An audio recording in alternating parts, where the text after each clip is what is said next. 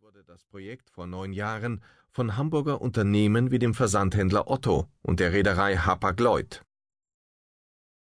Wir haben festgestellt, auch durch Untersuchungen der Hamburger Universität, dass Hauptschüler durch alle Vermittlungsraster fallen, berichtet Gerhard Knob, 66, von den Anfängen. Damals war er ein Personalverantwortlicher bei der Otto Group.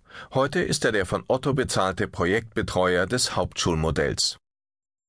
Knob skizziert die Ausgangslage. Bundesweit verlassen etwa ein Drittel aller Schüler die Schule ohne oder nur mit einem Hauptschulabschluss. In Hamburg sind es etwas mehr. In Hamburg kamen, bevor wir mit unserem Projekt angefangen haben, nur 6,7 Prozent der Hauptschüler direkt nach der Schule in eine ungeförderte betriebliche Ausbildung. Wo nicht wir oder ähnliche Initiativen aktiv sind, ist die Quote immer noch so niedrig. Das kann sich die Gesellschaft auf Dauer nicht leisten. In Hamburg finden heute dank der Initiative rund 19 Prozent der Hauptschüler unmittelbar nach der Schule einen ungeförderten betrieblichen Ausbildungsplatz, ohne erst in irgendwelchen Warteschleifen Lebenszeit und Selbstachtung zu verlieren. Inzwischen hat das Hamburger Modell von Berlin bis Nürnberg und Basel Nachahmer gefunden. Am Anfang stand viel Überzeugungsarbeit und ein Lernprozess der Wirtschaft. Die beteiligten Hamburger Unternehmen, inzwischen sind es 75, von Bayersdorf bis E.ON Hanse, Hamburger Hochbahn und Lufthansa Technik, erklärten sich bereit, zusammen mit den Schulen und Berufsberatern die Schüler bei der Orientierung zu unterstützen.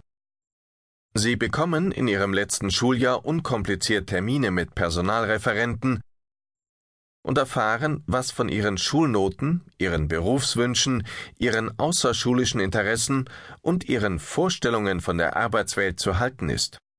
Im ersten Schritt geht es darum, den Blick zu öffnen und die persönlichen Stärken kennenzulernen, sagt Michael Gödecke, 55, bei der Hamburger Arbeitsstiftung als Leiter der Koordinierungsstelle Ausbildung für das Hauptschulmodell zuständig.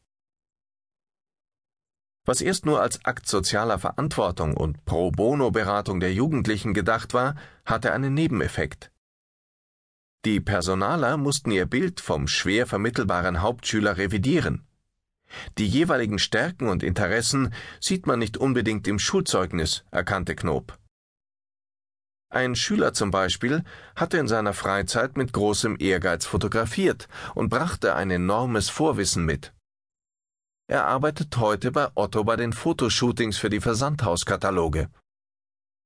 Davon, dass im persönlichen Kontakt die Vorurteile der Personaler bröckelten, profitierten die Unternehmen genauso wie die Jugendlichen.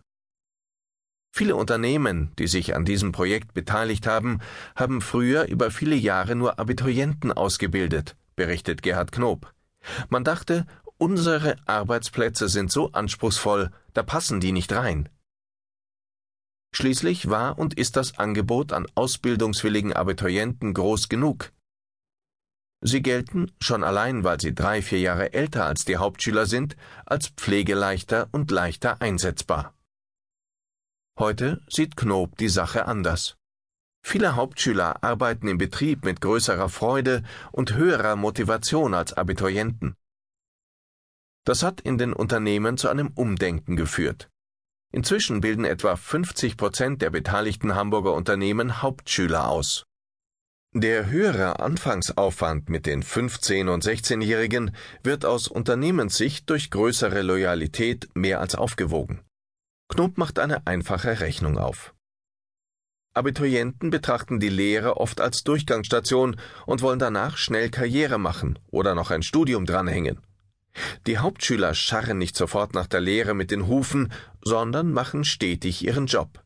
Sie füllen die Lücke, die sich in vielen Unternehmen immer deutlicher auftut, die der soliden, zuverlässigen Fachkräfte. Und dann erklärt Knob an einem Beispiel, warum es für Unternehmen durchaus lohnend sein kann, sich von der Fixierung auf Abiturienten und Akademiker zu befreien. Wir haben bei Otto lange versucht, Gruppenleiterpositionen in der Logistik